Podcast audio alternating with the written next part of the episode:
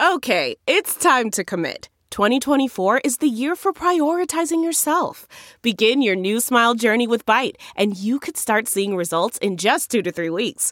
Just order your at home impression kit today for only $14.95 at Byte.com. Byte Clear aligners are doctor directed and delivered to your door. Treatment costs thousands less than braces. Plus, they offer financing options, accept eligible insurance, and you can pay with your HSA FSA. Get 80% off your impression kit when you use code WONDERY at Byte.com. That's B-Y-T-E dot com. Start your confidence journey today with Byte.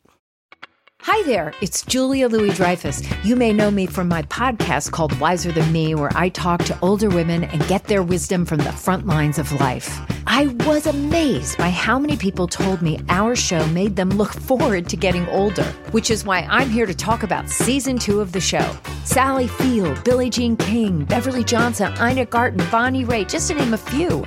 All hail old women. Wiser Than Me season two is out now from Lemonada Media.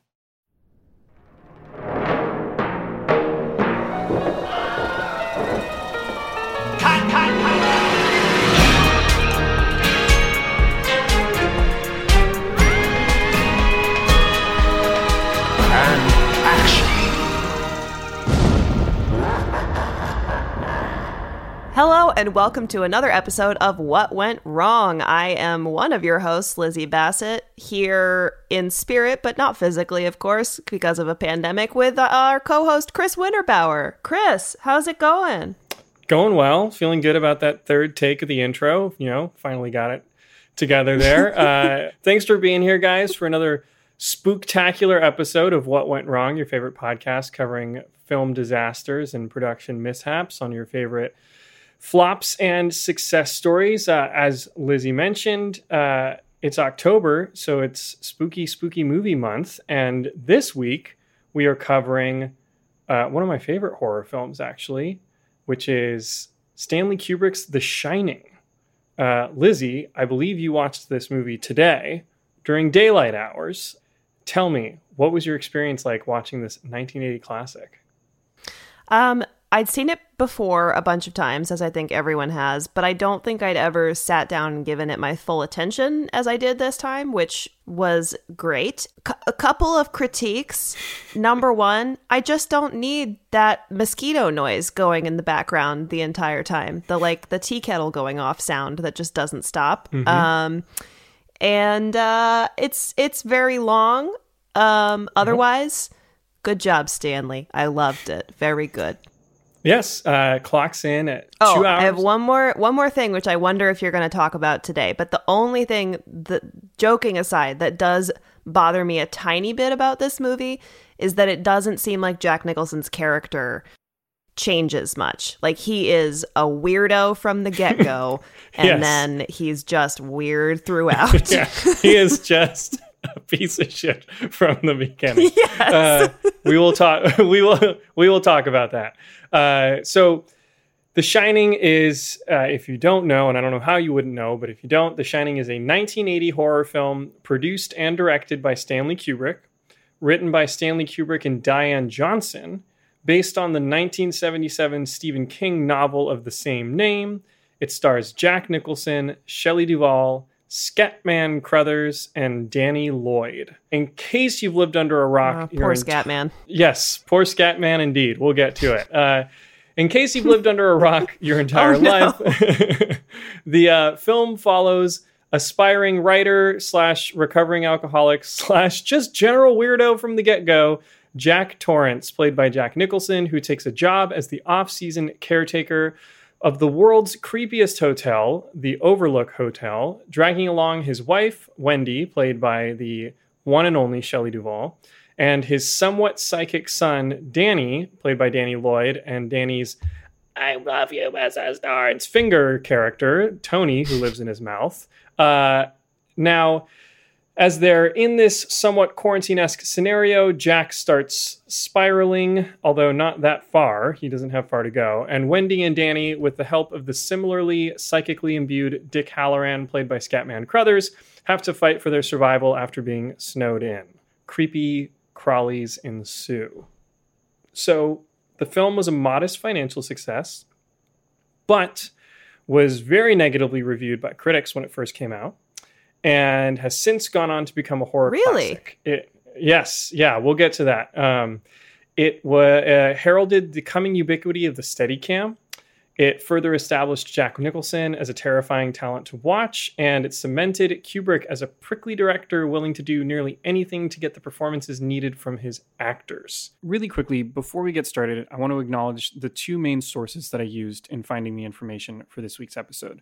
Those are Vincent LoBrutto's book, Stanley Kubrick, A Biography, which is excellent, I highly recommend it, and perhaps more importantly, Vivian Kubrick, that's Stanley's daughter, her 35 minute documentary, Making of The Shining, which you can watch on YouTube. It's free.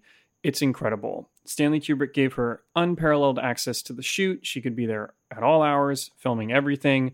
You've got Jack Nicholson talking off camera, Shelley Duvall. I mean, it's really remarkable what she captured and very unique. Kubrick was very secretive with his sets. And on this note, we're going to reveal a very interesting fun fact about this specific documentary at the end of this episode. So stick around for that. And be sure to check out Vivian Kubrick's Making of The Shining. You can watch it on YouTube. So, without further ado, let's dive into The Shining. So, Stanley Kubrick was born on July 26, 1928, in New York City to a Jewish family. He lived in the Bronx. He considered himself an atheist, which makes sense. I thought he was British for a long time because he shot a lot of his movies in the UK.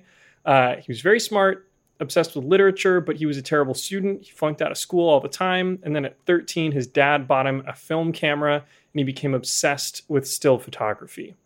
So he became a street photographer, started developing his own photos. He graduates from high school in 1945. He's so bad in school that he can't get into college. And this was in 1945 when there were no people and he couldn't get into college. Uh, so he starts a career as a photographer. He plays chess for quarters in Washington Square Park. And his photos start getting him some notoriety because they're very much storytelling photos. He would create these like photo essays following people through their lives and it would tell these kind of stories of their mundane existences and he would kind of capture the essence of who they are through his photography and as he's falling in love with photos. He's also falling in love with film. He becomes obsessed with elia kazan. He's devouring books on film theory. And so he starts making his own short films. And this is basically like his film school portion of his life where he's borrowing money from people constantly. He's shooting these short films. He's selling documentaries to various publications. He finally like shoots his first feature film. He borrows $50000 to shoot it. He spends months editing and sound designing it. Nothing happens with it he keeps releasing more and more of these like low budget feature films that nobody's seen i think he made like eight or nine of them in a period of four years and then in 1956 he's playing chess in washington square park when he meets james b harris an aspiring film producer and they decide they're going to make a movie together and they scrounge together the funds to make The Killing, which is Kubrick's first feature with a professional budget.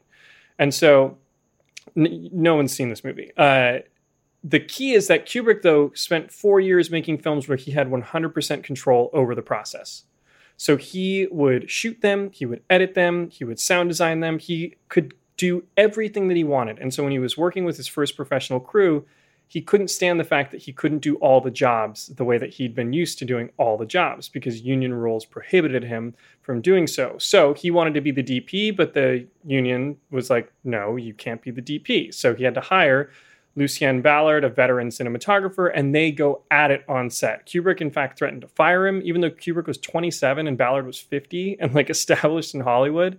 Uh, and so Kubrick was obsessed with getting control over his films. And the kind of arc of this story is going to be how controlling his films leads to Kubrick's demise, like in the end. But this became like his single goal and obsession. So he makes the killing. It kind of comes and goes. Doesn't even get a U.S. theatrical release, but he's now known in Hollywood.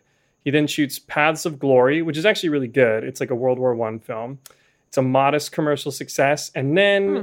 Kirk Douglas asks him to direct Spartacus, which I did not realize Stanley Kubrick directed, but when I started researching this project, I had no idea he directed Spartacus. yeah, yeah. Kirk Douglas brings him in. Stanley Kubrick instantly gets in fights with Kirk Douglas over the creative control because Douglas is the big star. Kubrick's just the young director. And Kubrick is cutting all of Kirk Douglas's dialogue from the opening act, basically being like, we need to tell this story and not have you say the story. And Douglas is like, you can't take away my dialogue. They go out it. It's a terrible experience for Kubrick, but it's a big success. The movie makes like $15 million. Kubrick's a major director now. And so he goes on the classic Kubrick tear right after this. He goes Lolita, Doctor Strangelove, 2001 Space Odyssey, A Clockwork Orange, which I think is like maybe the most famous stretch of four films Wow. that any director has ever had. Throughout this, he's increasingly making controversial work, obviously, like Lolita, love affair between a grown man and a child, which was censored. He actually had to cut scenes because it was uh, deemed to be too erotic for that type of material. Uh, he makes this nihilistic satire around nuclear annihilation with Doctor Strangelove, this grim look at man's future in space with A Space Odyssey, and then, of course, A Clockwork Orange, which was considered almost pornographically violent when it was released back in the day. And so, I think it's also such a weird, wide variety of genres too. Like he's not really he's not really narrowing in on one thing. Like Lolita is so different from Doctor Strangelove, which is so different from Clockwork Orange and I mean the the thing that stands out to me, there is humor in all of his stuff, but like particularly Doctor Strangelove is so funny. yes. It's always kind of weird to me that the same director made that that made The Shining. Although I do think The Shining is kind of funny, but we'll get to that in a second. Um, so yes, he's very he's very eclectic. He has interests all over the place, and whenever he picks a movie, he obsesses over it. And I think most people would assume that The Shining was his next film after A Clockwork Orange. But there's one film that came in between that's very important because it led to The Shining. And that movie is called Barry Lyndon, which is probably his least seen Oh yeah. major film. So, Barry Lyndon is an 18th century period piece following the ups and downs of the titular Barry Lyndon, an Irish rogue and social climber. And this is the project where Kubrick, uh, I know it sounds so interesting. Uh, this is the project where Kubrick cements his reputation as this uncompromising master of detail. So, they meticulously recreate art from the 1700s. They're using specially created lenses that were developed by NASA and Zeiss to allow them to shoot scenes that could that were lit only by candlelight. So these lenses had such wide apertures that they could light with just candles, entirely natural lighting, and film people in the dark. He would do dozens and dozens of takes to make sure that every scene was perfect. The movie was extremely expensive and it flopped. It was popular in Europe, but it bombed in the United States. Warner Bros. spent $30 million making and marketing the movie, and it did not make its money back. The movie was nominated for seven Academy Awards. It won four, but audiences ignored it. It was three hours long. It was slow. It was following like this weird Irish dude in the 17th century. Like nobody cared about it. And so all of a sudden, Kubrick's like meteoric rise comes to this plateauing halt in the middle of his career, and he's very frustrated. So Kubrick kind of takes stock of the audience reaction to Barry Lyndon, and he, decides in a very self aware way that he has to make a movie next that's going to be both creatively satisfying and commercially viable. His solution is it's time to make a horror film, which is the last thing that people expect from Stanley Kubrick. But when you mentioned before, like he's made all these different genres, it seems almost inevitable that he would make a horror film at some point. Also interesting that he's turning back to something that's based on a book because I think Lolita did have relative success, right? And and launched him a bit further. So I wonder if that was part of it as well. Yeah, and some of his other works, I mean, so Barry Lyndon was based on a book as well. And um, 2001 Space Odyssey was inspired by Arthur C. Clarke's writing. So it was not based on a book, but it was inspired by. It. So he pulls from literature a lot. But yes, I mean, he specifically sought out a book in this instance. And so I think it's important to set the stage that there's a reason he picked horror. And it's that the 1970s was this horror birth moment in the United States. We've got all of this societal uncertainty. There's anxiety that the nation's facing. We've got an energy crisis with the oil shortage, economic downturn. There's like inflation, the economy slowing down, rising crime rates, the Cold War, the end of the Vietnam War, Nixon's presidential scandal. People are freaked out and they're consuming films that are reflecting those concerns. And so the era is rife with these incredibly popular, increasingly mainstream horror movies that used to be things that people would only watch late at night after the A movie screening. The Exorcist and Jaws alone grossed nearly a billion dollars during this period. You've got Halloween, the birth of the slasher genre, Alien, The Omen, The Texas Chainsaw Massacre, Carrie. It was so popular that we were running out of villains for horror movies. Here are some other titles Orca, about a psychopathic killer orca whale, Attack of the Killer Tomatoes, The Car, Piranha, Piranha 2, directed by James Cameron. Uh, the glut of horror films also wasn't just a cash grab. Filmmakers are able to hide their themes more easily in horror. There's fear of the suburbs and Halloween, corporate greed and Alien, small town politics and Jaws, bullying and fear of feminism and Carrie. So, like much like horror today, the metaphor is kind of front and center. So Kubrick's like, great, I can play inside this genre. This is the same thing that we saw a little bit with Twilight Zone too. That sort of Rod Serling's initial uh, idea, and what we've always seen with sci-fi is that it's so much easier to slip the deeper meanings in. Exactly. So Kubrick locks himself in his office. He tells his staff, "Bring me horror books until I find the one I want to turn into a movie." According to Stephen King, Quote, Kubrick's secretary heard the sound of each book hitting the wall as the director flung it into a reject pile after reading the first few pages. Finally, one day the secretary noticed it had been a while since she had heard the thud of another writer's work biting the dust. She walked in to check on her boss and found Kubrick deeply engrossed in reading The Shining. So, Stephen King, even though Kubrick had not read his work before, was becoming a major mainstream force to be reckoned with at this time. Not only were his books successful, but Brian De Palma had just directed the incredibly popular Carrie adaptation. Tobe Hooper had just done the TV movie of Salem's Lot, which is actually pronounced Salem's Lot, short for Jerusalem's Lot. And George Romero was developing an adaptation of The Stand. That movie never came to pass, by the way. So, Kubrick's found his story, but he's just using the novel as an entry point. He's not really interested in being faithful to it. So he hires novelist Diane Johnson to co write the story with him. He liked a 1974 novel she wrote called The Shadow Knows, and she would end up winning the Pulitzer for later work. She was a very talented writer. So at first, Stephen King's like very flattered that Stanley Kubrick's adapting his book. Kubrick would call him at like weird hours, asking him, you know, questions about the story and the themes. That's okay though, right? Him calling at weird hours. Uh, Stephen King was on mountains of cocaine at this point, wasn't he? I, I don't know that he slept. Stephen King was I don't know if he was on cocaine at this point or if he was just an alcoholic. He he has like three distinct periods. There's like alcoholic Stephen King who doesn't remember writing books because he was too drunk. There's cocaine Stephen King who wrote books so fast that his editors thought he was plagiarizing other people's work because he was typing too quickly.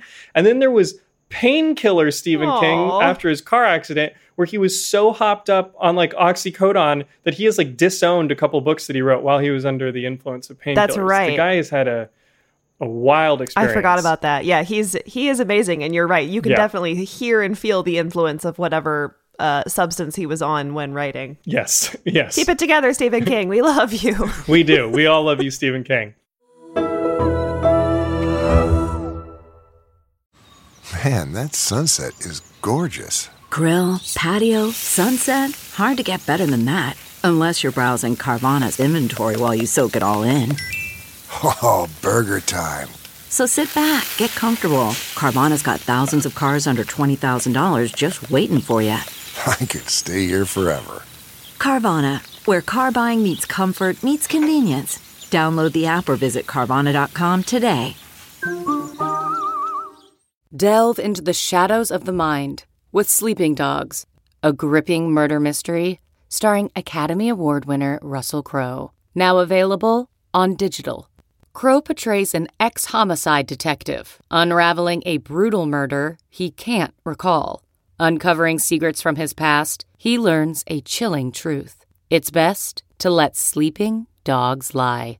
Visit sleepingdogsmovie.com slash Wondery to watch Sleeping Dogs, now on digital. That's sleepingdogsmovie.com slash Wondery. So King starts to realize through these conversations with Stanley Kubrick that this movie is probably going to turn out pretty different from the book. So, uh, to show you just how Kubrick was all over the place, an early treatment of the screenplay that was unearthed in later years had a completely different ending where Jack attacks Wendy. She stabs him in the stomach with a knife. He bleeds out and dies. She then hears a snowcat approaching. She runs outside. It's Dick Hallorann in the snowcat, played by Scatman Crothers. Danny inside then has a vision of Hallorann talking to Delbert Grady and realizes Hallorann's working for the hotel and he's bad. So then Hallorann chases Wendy into the hotel, like becoming this bloodthirsty monster, until Danny freezes him with his shining powers. Wendy stabs Scatman Crothers, and then they escape in the snowcat. Very different ending to the movie. Uh, What? Yes, indeed. Uh, so I would love to play you a clip of Stephen King talking about his interactions with Stanley Kubrick and their different philosophies when it comes to the story. I have a real problem with The Shining, and uh, Stanley Kubrick knew that I had a problem with The Shining. Uh, I had a discussion with him beforehand. Uh, he said, Stephen, Stanley Kubrick here. Don't you agree that all stories of ghosts are fundamentally optimistic? I said, What do you mean? And he said, Well, if there are ghosts, it means we survive death, and that's fundamentally an optimistic view, isn't it? And I said, Well, Mr. Kubrick, what about hell? And there was a long pause on the telephone line, and then he said in a very stiff and very different voice, I don't believe in hell. And I thought to myself, well, that's fine, but some of us do, and some of us believe that ghosts may survive, and that may be hell. And that was sort of where I was coming from with The Shining. But in the novel, The Shining, uh, Jack Torrance is a difficult character, but he's fundamentally a, a, sympathetic character. And I always visualized him as a piece of metal that's bent first one way and the other by these malignant spirits who basically want his son because his son is a psychically powerful person. So I saw these all as warm characters, characters that were being threatened by forces from without, from ghosts, from real supernatural creatures. And the film is extremely cold. Stanley Kubrick saw The Haunting as coming from Jack Torrance, from the Jack Nicholson character, whereas I always saw it from outside. So we had a fundamental difference of opinion about it. I always thought that the real difference between my take on it and Stanley Kubrick's take on it was this. In my novel, the hotel burns. In Kubrick's movie, the hotel freezes. Yeah, that speaks to exactly my one my one problem with it, which is that it 100% all of the evil emanates from Jack Nicholson from the second you see him in the interview room with his crazy creepy eyebrows and and the way that he talks to the wife. And I even wonder if the thing about him hurting the kid earlier was in the book or not. Um but yeah, I, I'm with Stephen It King wa- on this one. It was in the book. Okay. Yeah. So so a lot of the so I'm a big fan of. I've read. I'm embarrassed to say I've read every single one of Stephen King's books, um, and I've read The Shining a few times, and there are a lot of differences. Um, I love both as separate works of art, um, but Jack was. It was like he kind of hurt him, but it was very clear that it was an accident and that he was drunk and it like made him change his ways and he was trying so hard to be a good person whereas in the movie it's just like little fucker got away from me. He's just like Yeah. not sympathetic at all. He's totally unhinged. Yeah and the way he's like they'll love it here. It's just he's so creepy. So uh, so obviously this is the fundamental change that kubrick makes to the story from the get-go. Yeah, I, something that we that David noticed while we were watching too is that uh, it, it, th- this movie very much portrays him as a man who wants to get away from his family from from day one, and that they are the burden on him. And it's just it seems like he wants mm-hmm. he wants to kill them literally from the first second of the movie. Yes. Kubrick's version is Jack Torrance is a man with baggage that he needs to cut loose. and so he's unhinged from the time that we meet him. Kubrick once said of the film's themes, quote, there's something inherently wrong with the human personality. There's an evil side to it. One of the things we can do with horror is confront that side directly. Like he was very interested in someone who was evil from the get-go. Now it's it's it's reasonable to assume that Kubrick intended for Jack Torrance to be fundamentally off from the beginning, but I also think it was his insistence that he work with Jack Nicholson that forced that to happen. So he was obsessed with Nicholson since Easy Rider. They'd been looking for an opportunity to work together. There was a lot of mutual admiration between the two of them. And he said from the beginning, it can only be Jack Nicholson. The studio was, wanted him to look at Robin Williams, Oh my god. Harrison Ford, and Robert De Niro. Oh. I personally would have been really interested in a Harrison Ford The Shining. Think like uh, What Lies Beneath, something like that. that is Yeah. exactly what I was thinking about. Is that his character in What Lies Beneath is is a I feel like an an excellent version of someone who is evil from the beginning but hides it very well. I agree. I think I think he would have been a very interesting choice. Stephen King did not like Jack Nicholson for the part. He pushed for Jon Voight and Christopher Reeve uh, for the role of Jack Torrance, Wow. wanting a more accessible actor who could be sympathetic and sane at first and then descend into madness. Both of those could have been great, honestly. Yeah, they could have been very interesting. Um, and but but Kubrick was demanding, and he was an auteur, and he got his way when it came to casting. He also said from the beginning, it is only Shelley Duvall. She is the only person that can play Wendy. And he specifically said, I need someone who can act and who is mousy and vulnerable. I do not need a Jane Fonda type, is what he said. So they cast Shelley Duvall as Wendy and they cast Jack Nicholson as Jack. He's 100% right on Shelley Duvall because there is, j- she's amazing in this, but just the way that she looks and moves, that Mousy is 100% on point, And it's just, she's so helpless in a way that is both pathetic and slightly annoying and also extremely sympathetic. Absolutely. So Kubrick then sent a casting team to on a multi-city tour of Chicago, Denver, and Cincinnati. They interviewed over 5,000 little boys for the role of Danny Torrance. It took them six months before they found Danny Lloyd, a five and a half year old boy who was not an actor. Here, I would just love to play you a clip of Danny Lloyd on set because it actually seems like Danny Lloyd had a great time making this movie. Uh, he didn't really know what was going on, and he had this. They had like assigned him this like assistant director to be his caretaker, who seems like he was great with kids, and like Danny Lloyd just seems like he's having a lot of fun. So here's Danny Lloyd. All I thought about is what What? What do you think of that? what all I thought about is what my mom and my dad was gonna buy me Buy you? For what? with all that money.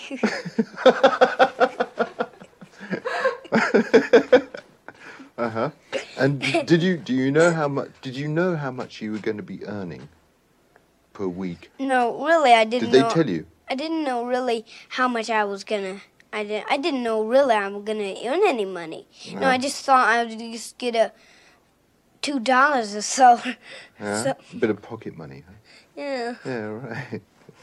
And so now I know I probably have five or five or six hundred dollars. So uh, there's Danny Lloyd thinking, Oh man, you got a little more than that. yeah, I think he's only made five or six hundred dollars. Um, Danny Lloyd, uh, famously, he only ever acted in two films, this and, and one other, and then he left acting to become a teacher. Uh, but so Danny Lloyd, he was great. He was not the depressed little boy, you know, that you see in the movie. That was very much acting. He seems like a very happy little kid, uh, and that's I think because child labor laws protected him from Stanley Kubrick. He could only be involved with the production for 40 working days a year, and he had to be offset every day by 4:30 p.m. Now, Kubrick smartly handed over the directing duties and caretaking duties for Danny Lloyd to Leon Vitali, who was kind of his assistant and right hand man. He had been an actor in Barry Lyndon and then became a kind of standard player in Kubrick's movies, doing all sorts of work on set, many different roles. And he became this kind of creative partner with him throughout the years, this unsung hero of his movies. There's a great documentary called Filmworker that shows just how vital Leon Vitali was to his projects creatively, and obviously in this instance, in managing and helping get the performance out of Danny Lloyd, the young child actor. he got to just hang out with this assistant director and his parents and rehearse during the off days. And then when Kubrick needed him, he would come on set. And for the most part, the, this assistant would actually direct Danny. Kubrick would oftentimes like shout instructions through a megaphone, but the assistant was the one working with Danny. And so I think Kubrick knew that maybe he wouldn't have the greatest touch with a kid. And he was really smart. And he assigned this other guy who was great with kids And then he used a dummy for the parts where, you know, Wendy's carrying him around um, and it's not, you know, they didn't need Danny and, and they worked around it. So I think that that might be why Danny Lloyd was so happy on the shoot. But uh, the, the thing that I want to get to is that Kubrick was pushing the technical limits of every movie that he was working on. And so while he was still working on Barry Lyndon, where you, we said that you know he was shooting with these lenses that were so crazy. He got this demo reel of a new camera device uh, called a mystery stabilizer, and it's a reel that contained 24 shots that were deemed by the industry to be quote impossible shots. And you can still see this reel online. We'll put a, a, a link in the show notes. And it's shots where it looks like the camera is floating. There's no means of control. It's too smooth to be handheld, too free to be on a dolly, and it's it's like home video footage and it just blew people's minds. They had no idea how this footage was getting captured. And it was, of course, the Steadicam. So, for anybody that doesn't know, Chris, can you explain a little bit what a Steadicam is and how it's operated versus how cameras were operated prior to this? Yeah. So, prior to the Steadicam, you had two basic ways of operating a camera. You could hand hold it, meaning you throw it on your shoulder, you know, you're balancing it on your body, but you get the movement of your body with the camera. There's no way to work around that. Or you could put the camera on some sort of base, be it a tripod or a dolly track or a crane. You know, there's any number of ways, but it's attached to a large piece of machinery that then a human operates. A Steadicam uses a weight system. You basically strap yourself in uh, with like a vest that then attaches to a rod system and like a mechanical arm that holds the camera in place with a balanced weight underneath. So as your body moves left, right, up, down, off axis, the camera actually stays in one position out in front of you. And now it requires an incredible amount of skill to operate, and these things are very heavy. And actually, if you really want to know what a Steadicam looks like, and you don't want to look it up right now and just want to imagine it, if you remember in the film Aliens, those machine guns that they're operating that are attached to vests on their bodies, those are actually just prop guns attached to Steadicam rigs in the movie oh, Aliens. Oh, wow. Uh, that's how they made that prop. Kubrick saw this and instantly thought, oh my God, this is how I want to shoot my next movie. So Kubrick writes to Ed DiGiulio, the head of Cinema Products Corporation, and he says, the mystery stabilizer was spectacular, and you can count on me as a customer. It should revolutionize the way films are shot. I just have one question Is there a minimum height at which it can be used? So, the Steadicam was this remarkable device that allowed a cameraman to move with the actors and make it look as if the camera was just moving on its own, like a ghost. And he gets to pre production on The Shining and he's like, I know how to use this now. We're going to follow these characters through every room of this hotel, which means every room of the set has to be connected the great room, the gold room, the kitchen, the entrance, everything. It has to be connected because he's going to follow the characters throughout the whole thing. And obviously, Danny riding his tricycle is going to be the tour de force moment. Okay, yeah. So, this was one of my big questions watching this again and paying closer attention is that I know the exterior of the hotel obviously was an existing hotel, but the interior, are you saying that they actually built all of those sets and that was not an existing hotel? Because it's huge. All right. So I'm about to blow your mind on two fronts. Okay. So Kubrick wants complete control over his shooting location, right? And he wants to be able to connect all of these rooms. So he's deciding should I film in the United States or should I film in the UK? He can film in an existing hotel in the United States. King wants him to film at the Stanley Hotel in Colorado, which is what the book is based on. But Kubrick instead decides, I'm going to film at EMI Elstree Studios in England, the same studios where Star Wars had been filmed a few years prior. Uh, and so he sends his art director, Roy Walker, across the United States to take photos at dozens of hotels. He then picks and chooses from those photos, and that becomes the design of the Overlook. Yes, they built the entire hotel inside of sound stages at this studio. And not only that, that exterior that you said is a practical location, no, they built the outside of the hotel to scale on the studio lot. That exterior with the hedge maze, that's a build on the studio lot. What? Wait, I thought that was a that was a hotel in Oregon yes. or something. The the like Timberline Lodge. It is. It's the Timberline Lodge. It's the Timberline Lodge in Oregon. They built a duplicate of it in London to scale on the lot. Why? Because there's no hedge maze at the timberline. And if you look at the exterior, the long shot establishing shots, there's no hedge maze. And they wanted the hedge maze and they wanted to be able to shoot in controlled conditions next to the interior sets. Yeah, you're right. Yeah. And it's not just that they built this, they built it in the most incredibly detailed way possible. Every single light inside the Overlook set was wired as if it were an actual hotel. It took four months of electrical work to rig the entire set. They also had to set up literally thousands of watts of lights outside the set to blast natural light through the windows. They then built a two scale replica, as I said, of the Timberline exterior, and then they also built the hedge maze. Now, you mentioned the Timberline Lodge, which is in Mount Hood, Oregon. Uh, they actually were very flattered that he wanted to use their exterior of the hotel. And then they asked him, could you change that room from 217 to 237, the room that Danny's not supposed to go into because they had a room 217 at their hotel and they were worried that guests wouldn't want to stay in it anymore after the movie was released. So in the book, it's room 217. In the movie, it's room 237. But I believe this is also part of the foundation. I could be wrong. I think this is part of the foundation for the the conspiracy theory that Kubrick faked the moon landing because 237 yeah. is uh, 237,000 miles to the moon. Uh, but anyway, so yeah. interesting to know that it's not that at all. well, yeah, we'll get to those conspiracies later. Uh, so the hedge maze, which is obviously so iconic in the movie, was another big deviation from the book. There's no hedge maze in the book. In the book, there are these giant topiary animals, so animals carved out of you know bushes that when Danny turns away from them, they chase him.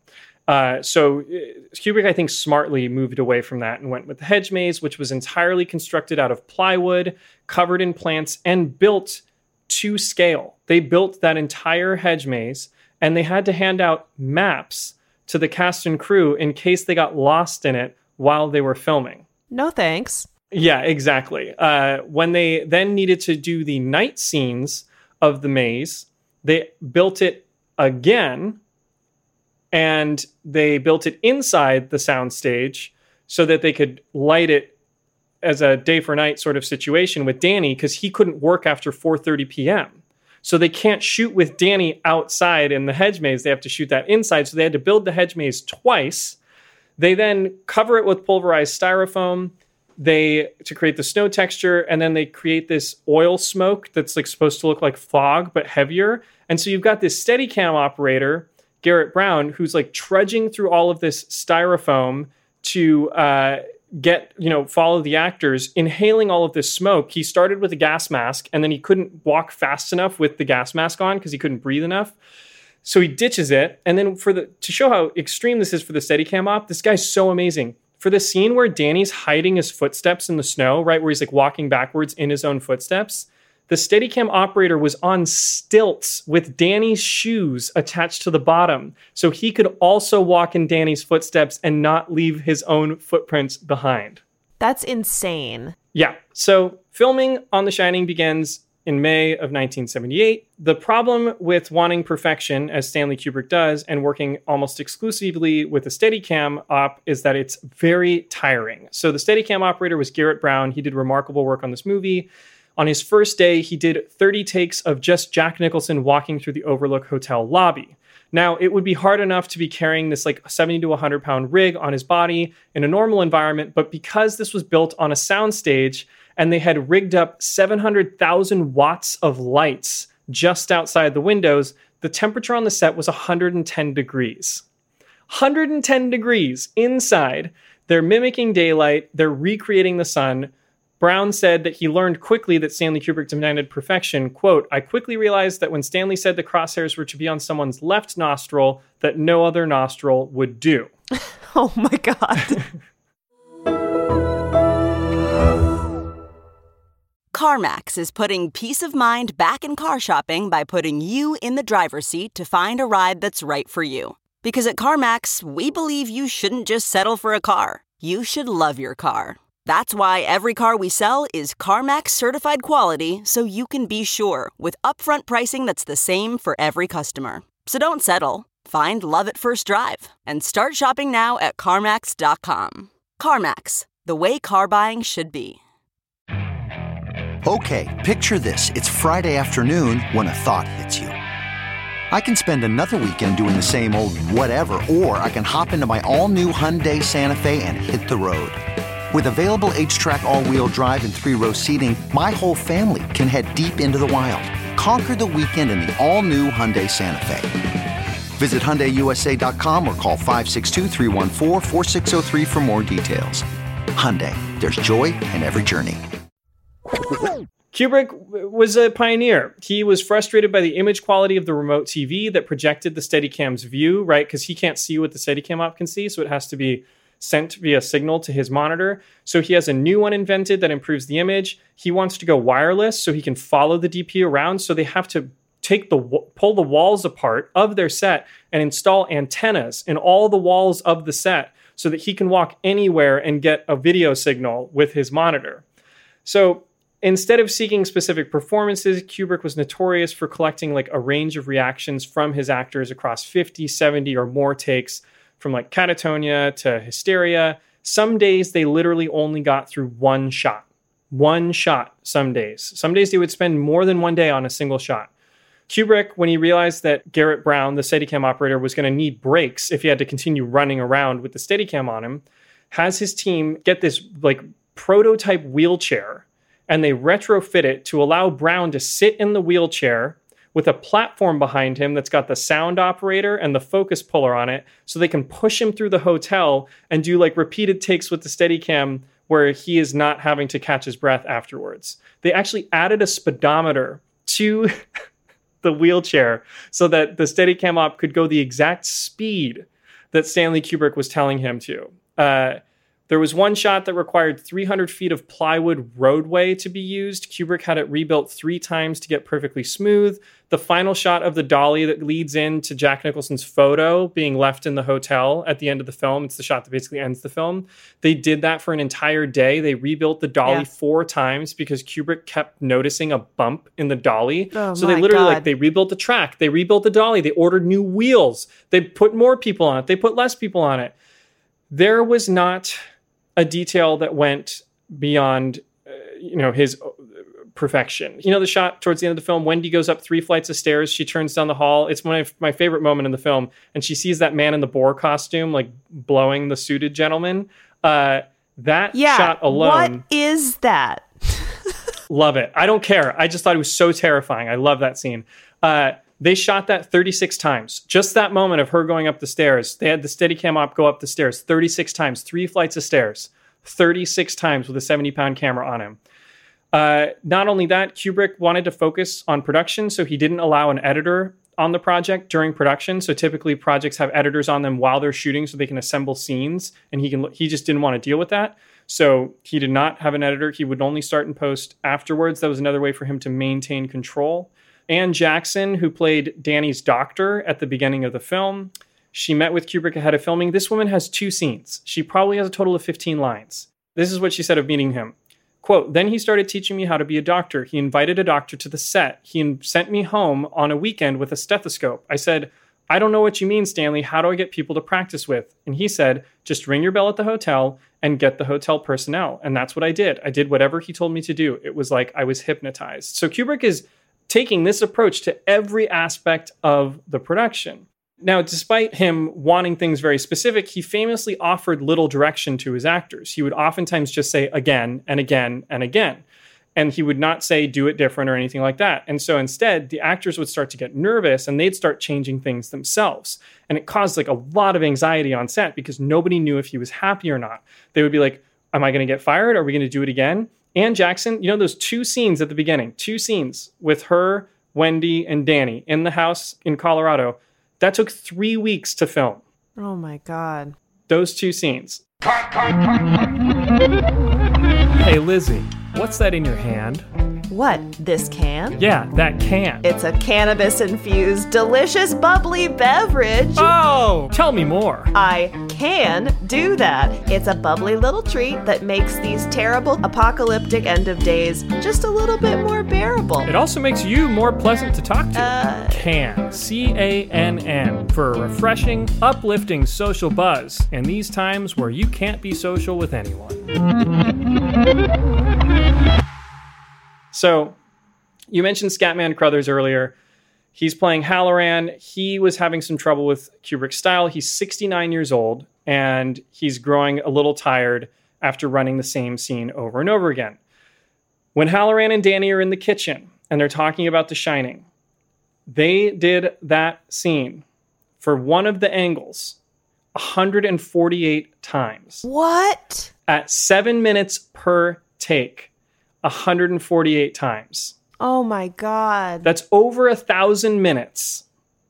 That's just, It's almost 20 hours of filming on just that alone. it's just not fun. Like, that's the, that's, you know, like, it's amazing. The end product is amazing. I love watching it. I can't say that I would love to be involved in this production. Well, which is this is where it gets a little complicated. So I I agree, but Kubrick was adamant. He said it's nearly impossible to get a moment of movie magic.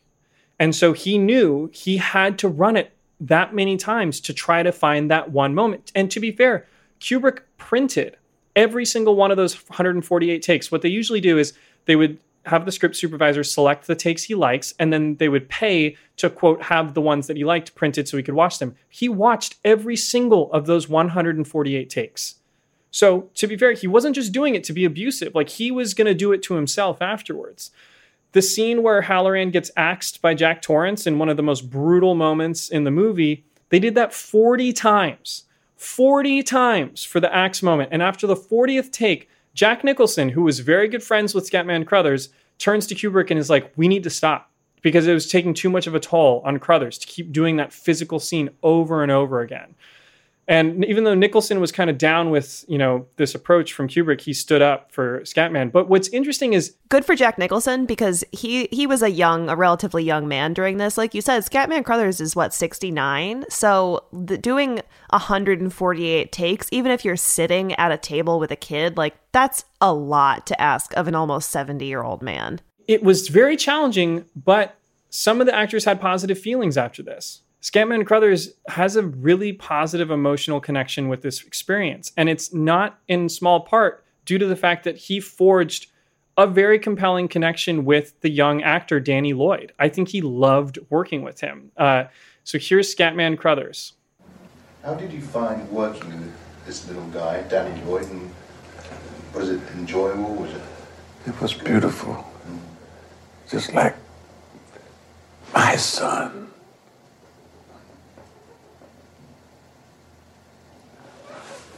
If you see tears, it will be tears of joy. Because I thank the Lord I'm here, was able to work with such beautiful people. So that was Scatman Crothers who's crying as he's talking about getting to work with Danny Lloyd. This is actually Aw. filmed on the set of The Shining. This was a documentary made by Stanley Kubrick's daughter while they were filming. So, uh, you know, something Is it possible right. that he was just so tired? It is. It is possible that he was simply running on one hour of sleep and he did not know what was happening. Uh, um, so Stanley Kubrick's perfectionism obviously extended to the script throughout the production process, which is dragging on forever. Uh, he's writing and rewriting. He gives the actors new pages on a daily basis. He would stay up just like Jack Torrance on a non-electric typewriter, two fingers, typing new pages of the script every single night.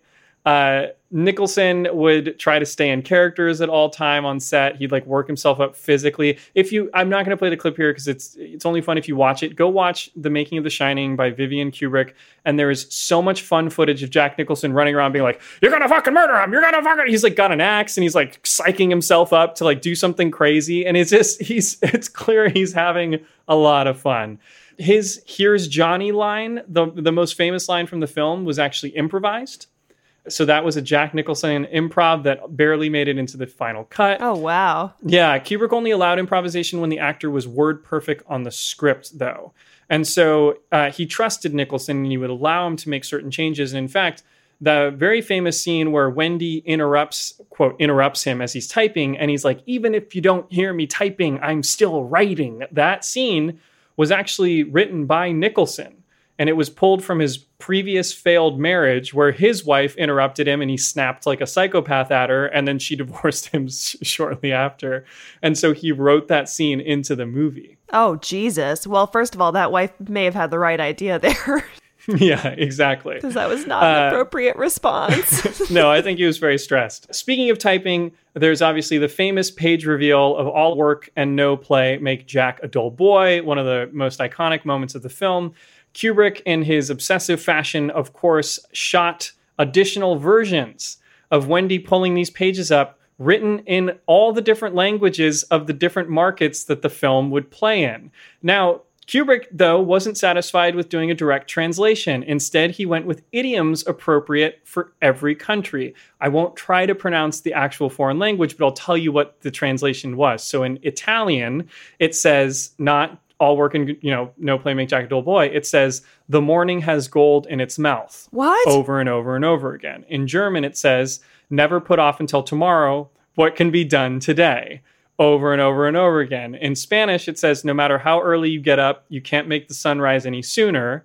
And in French, it says one here you go is worth more than two you'll have it. So Stanley Kubrick really making sure it translates for these foreign audiences. Now, obviously, there's one actor we haven't talked about, and so Kubrick got along well with Nicholson. It seemed like Scatman Crothers survived and loved working with Danny Lloyd, and and you know Kubrick couldn't get to Danny Lloyd because of child labor laws, so he was particularly hard on Shelley Duvall, and he pushed her harder and farther than most of the rest of the cast because the film does depend on her performance. Yeah, like it really does. Jack Nicholson's performance is insane. She's the audience surrogate, right? Her fear is our fear, and he knew she was going to have to carry it. But he did it in a way that was oftentimes very manipulative. He would whine in front of the crew to her, you know, Shelley, that's not it. How long do we have to wait for you to get it right? He would make it feel as if, you know, everybody was waiting on her. And to make matters worse, she felt that he had this connection with Jack Nicholson. And on top of that, Jack Nicholson was getting a lot of attention both on set and out of the movie because he was blowing up as this movie star. And Shelley Duvall was kind of unknown outside of Robert Altman's work. So here's Shelley Duvall about working with Nicholson. Jack's such a big star, such a famous personality, that people do tend to be a bit sycophantic with him. But uh, it wasn't everyone, but some people did. And it wasn't entirely ineffectual. I mean, I, I did get jealous sometimes, I must admit. So, you know, Duvall's dealing kind of with th- th- this rising star issue with Nicholson, people treating him a different way. She would worry that she was holding people up, that she wasn't giving Kubrick what he wanted, and kind of much like David Fincher would later do with Jake Gyllenhaal on, on Zodiac, um, Kubrick was attempting to frazzle Wendy into the performance, Shelley into the performance that he wanted for Wendy. But she came from this other acting world. Yeah, and it's interesting to me. This brings us a little bit back to William Friedkin in The Exorcist, where he wanted such authentic reactions that he was literally firing guns off next to the actors. And at that point, I think it was the guy that played Father Karras who said, like, is that acting if you're shooting off a gun to get a reaction out of me? Like it's not. You're just having someone react as a human being at that point. I, I just i wonder where the line is sometimes when it comes to actors and how you manipulate a performance out of them.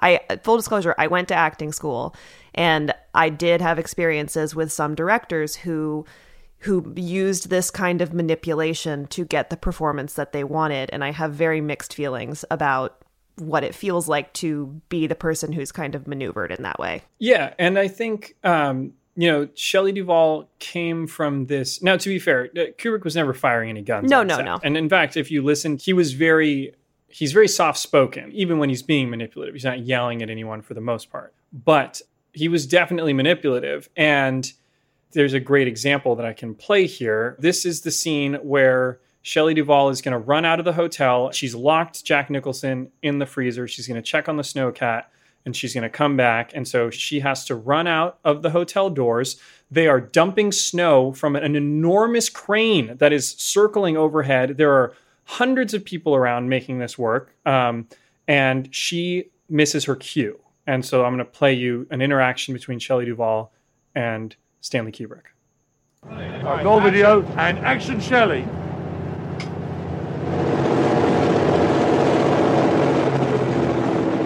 direction, Shelley.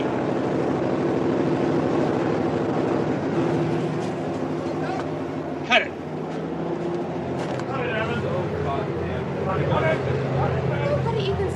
There's no desperate. Oh, come on. What do you mean roll Two video? Seconds. We're killing ourselves out here, and you've got to be ready. I am too. I'm standing right by the. Should we play mood music? Door. No, I can't Yeah, but when you hear. came in like this, you said just. Get, get, We're sitting there because they say, wait Yeah, a minute, okay. and then you say Yeah, on the radio, But when you go. do it, you've got to look desperate, Shelley. You're just wasting everybody's time there. I can't even get Well, this push door against open. it. You Well, have So Duvall and Kubrick were not getting along while making this movie. And it's not helping that the shoot is stretching on and on and on. And so. Du- Shelley Duvall starts suffering from health problems. She's having fainting spells. She is really struggling to sleep. She had gone through a bad breakup prior to the shoot. She's shooting in London away from home for over a year. And then Kubrick is kind of dismissing that some of these things are happening. And then her hair starts falling out. And there is a clip that I, I, I won't play for you, but Shelley Duvall literally pulls some of her hair out. It's the scene where Jack's knocking the door down of the oh, bathroom. Oh, no. And she's like pulling her hair out and she's showing it to Kubrick. And Kubrick's just like, what do you want? Like, what am I looking at? And she's like, I pull like my hair, it's coming out in chunks. And he's like, okay, Shelley, like, let's focus on getting this next take. And she's like, I just like, I, my hair is coming out. And he's like, Shelley, can we focus on the next take? And like, Kubrick's just very much like, we, we have to get this take. And she's trying to get his attention. And I, it's interesting that I can see how they are just so ill equipped to deal with each other. God. Kubrick is the ultimate pragmatist. He just cares about the movie. And to be honest, Shelley's kind of trying to get attention, it seems like, in a bit of a indirect way. Yeah. She doesn't, you know what I mean, like come at him and say, like, I'm not feeling good. She's just like, huh, look at this thing. You know what I mean? And it feels like such a bad combination. It is, but I mean, it, she also seems like somebody who really needed support. Like from we we'll talk about her again on on Popeye as well, and from her work with Robert Altman. Like I think she needed a collaborator and and a support system versus a, a real perfectionist, which is what you got with Stanley Kubrick. That's exactly right. Robert And- Altman like created a family on set. Yes, she was used to being able to give her input, and uh, she was not able to do that with Kubrick.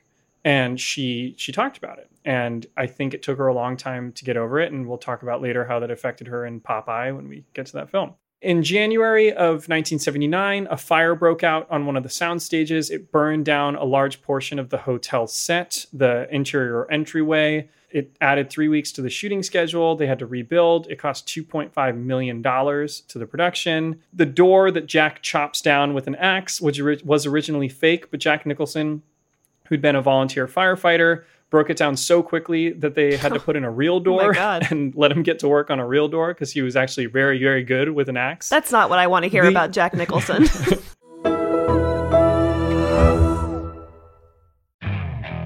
Okay, picture this. It's Friday afternoon when a thought hits you. I can spend another weekend doing the same old whatever, or I can hop into my all new Hyundai Santa Fe and hit the road.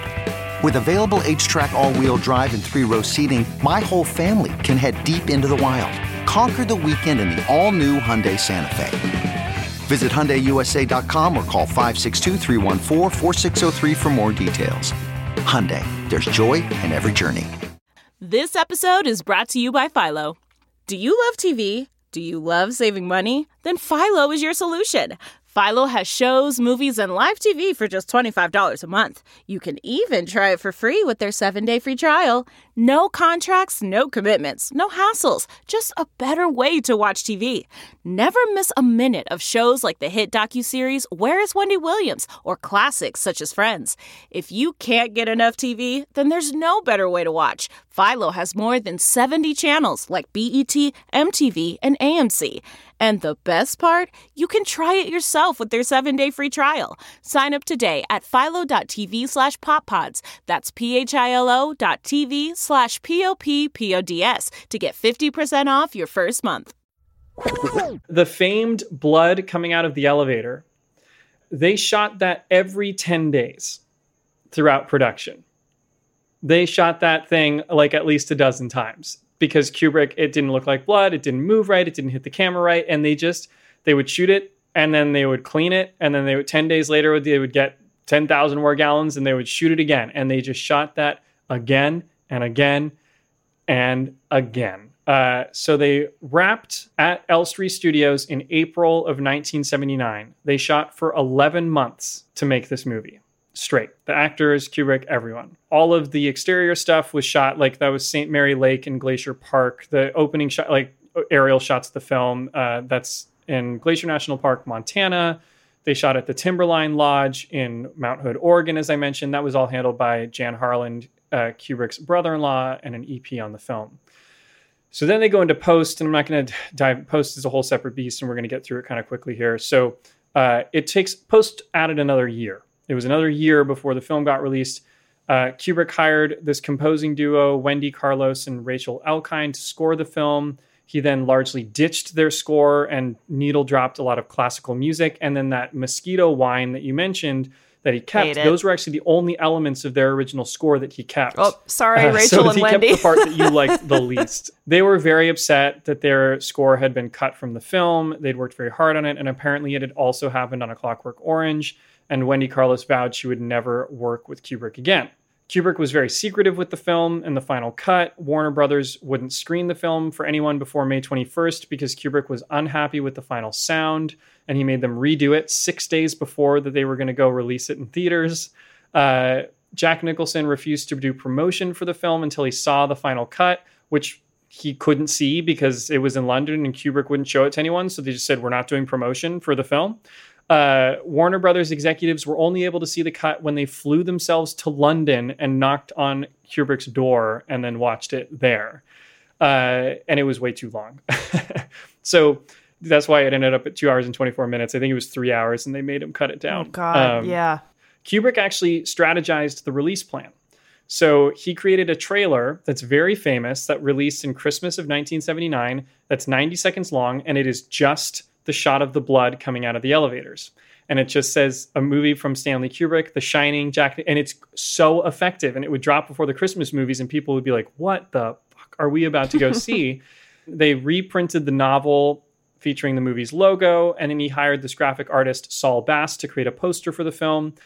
Saul Bass made 300 pen and ink options for Kubrick to review of the poster before Kubrick settled on this ghostly image face. And if if you haven't seen it, there's a very famous poster that says The Shining in wide block letters that with this like pointillism style ghost face above it.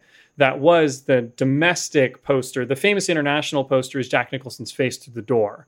But it was this original kind of like weird ghostly Oh, Yeah. Okay, yes, I have seen this. yeah, if you look up like Saul Bass, The Shining Yeah. poster, the film got released in 10 screens in New York City and Los Angeles over Memorial Day weekend, 1980. A week into the movie's run, Stanley Kubrick decided he was unhappy with the cut. Originally, there was an epilogue scene to the movie. It takes place in a hospital between Wendy and Mr. Ullman, who was the manager of the hotel. He tells her that Jack's body couldn't be found at the hotel, and then he gives Danny a tennis ball, presumably the one that Jack had been throwing around the hotel. Kubrick, when he watched the movie with an audience, realized he didn't need the epilogue. So, right before the wide release, Warner Brothers had to send editors out to every single movie theater and have them chop off that last scene Oh and my splice God. the credits in earlier. And then for the European release of the movie, I don't know why he did this. He cut 25 minutes from the movie, like Danny and the Doctor, footage of Hallorann uh, renting the snowcat, Wendy seeing the skeletons at the end of the movie. It seems he just cut some stuff. Not sure why. Uh, and then The Shining was released, and it got pretty much panned by the critics. They praised the visuals and the performances, but they were frustrated by the story. So the New York Times called it a supernatural story that has frustratingly little rhyme or reason. Critics said it was slow. Siskel and Ebert ignored it on their show, and then they gave it bad reviews. Siskel said it was a crushing disappointment. Ebert said the characters were hard to Mm. connect with.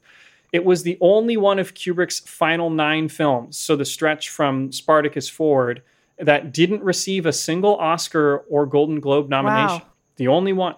In fact, it received two Razzie nominations at the first ever Razzie What? Awards Worst Director and Worst Actress for Shelley Duvall. No, poor Shelley. She doesn't need that. So, despite the bad press, uh, the release plan concocted by Kubrick worked.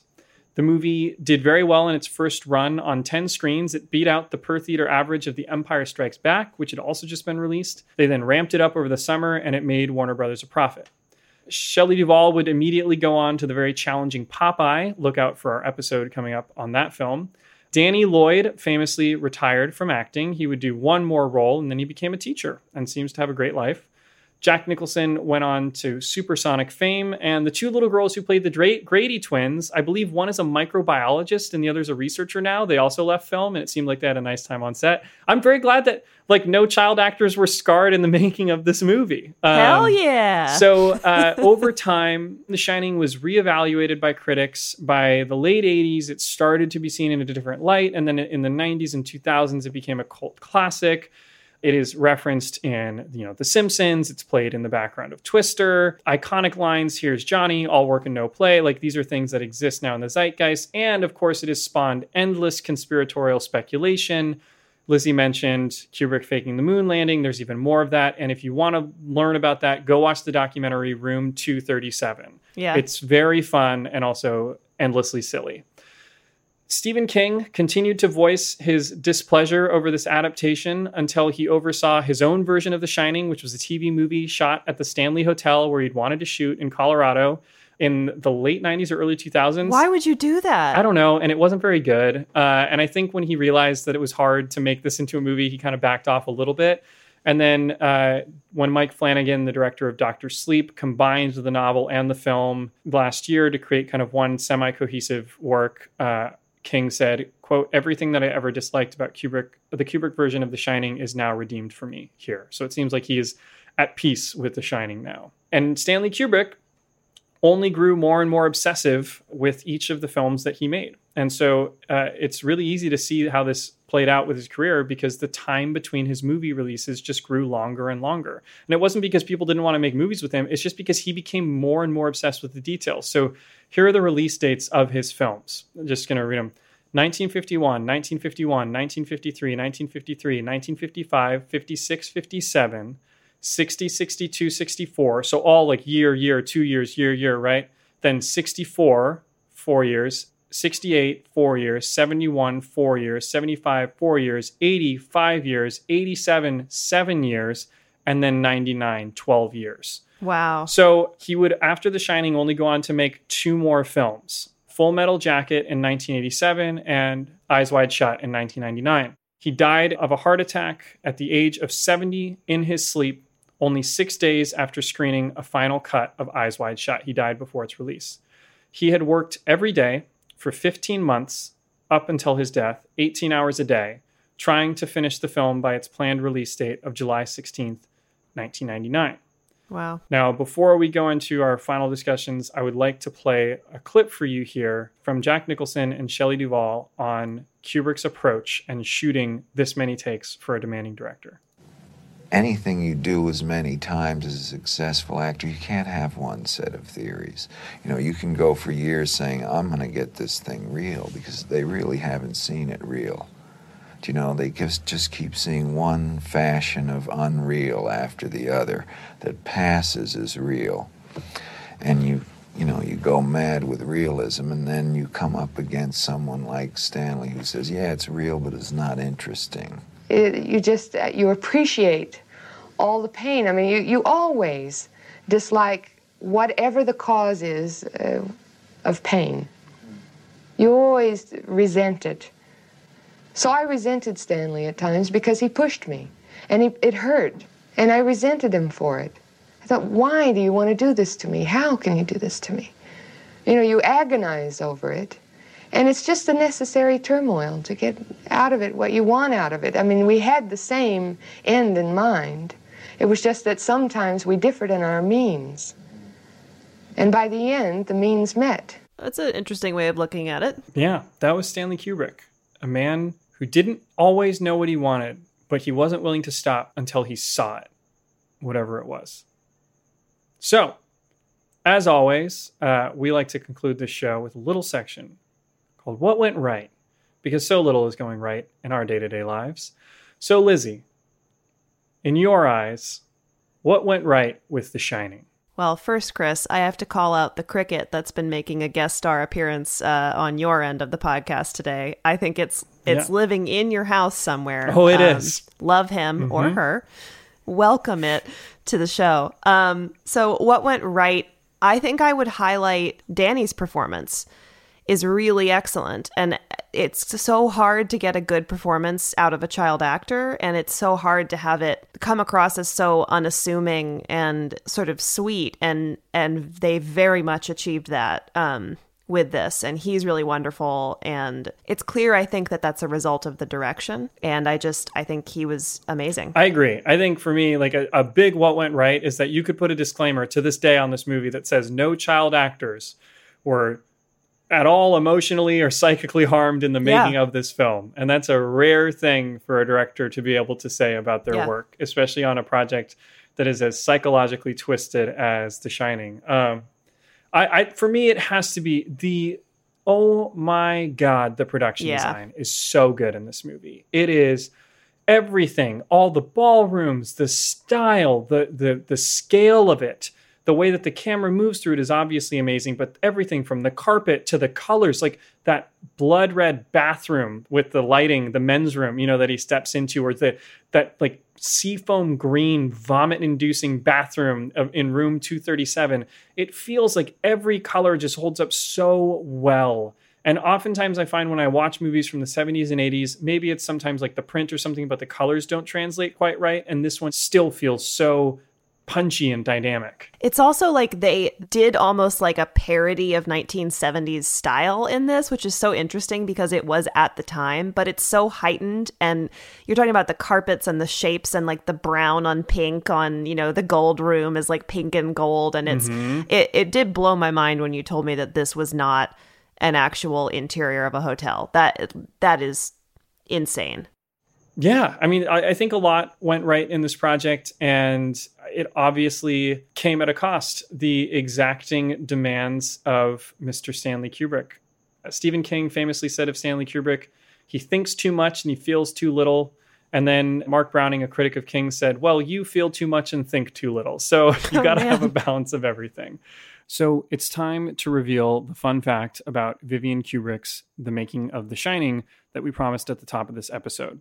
Stanley Kubrick was famously secretive about his movies. He rarely allowed any sort of press or publicity on set. He would keep things deeply under wraps. And in fact, he was so concerned about controlling the final product that at the end of shoots, he would have usually his assistant, Leon Vitali, go and literally burn, light on fire, the outtakes from the film, the unused materials. He did not want people to see any portion of the sausage that didn't end up in the final product.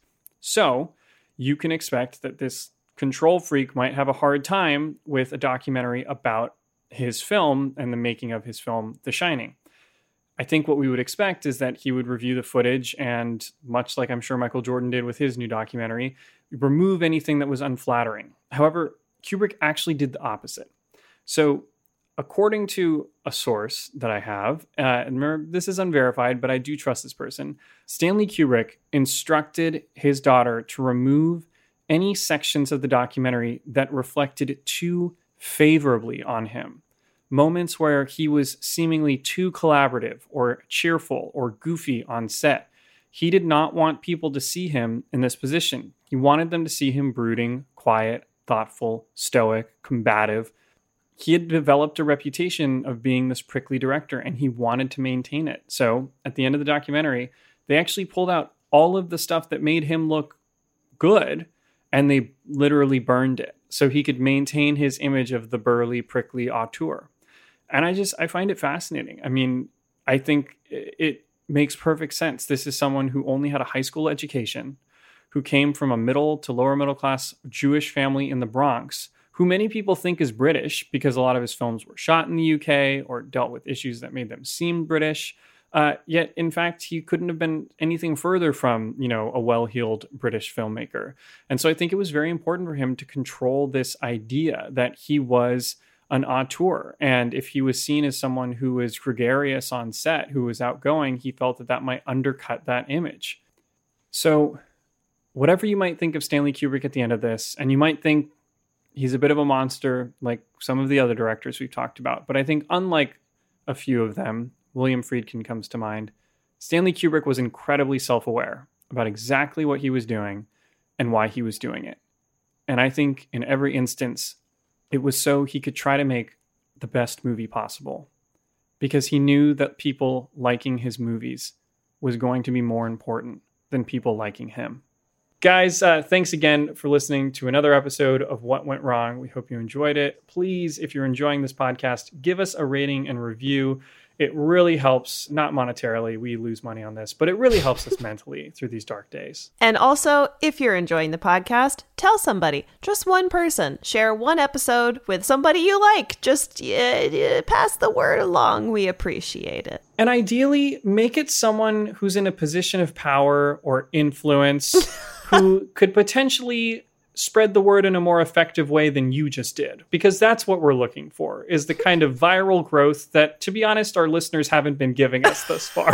So guys no we appreciate you. Thank you so much for listening. As always if you have any recommendations dm us uh, at what went wrong pod on instagram and what went wrong pod at gmail.com until the next spooky episode we will talk to you guys soon What Went Wrong is a Sad Boom podcast presented by Lizzie Bassett and Chris Winterbauer.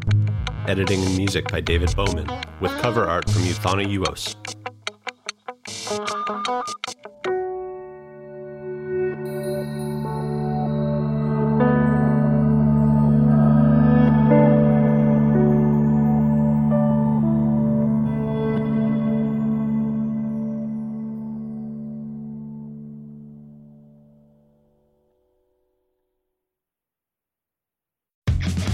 Powerful as Cox Internet?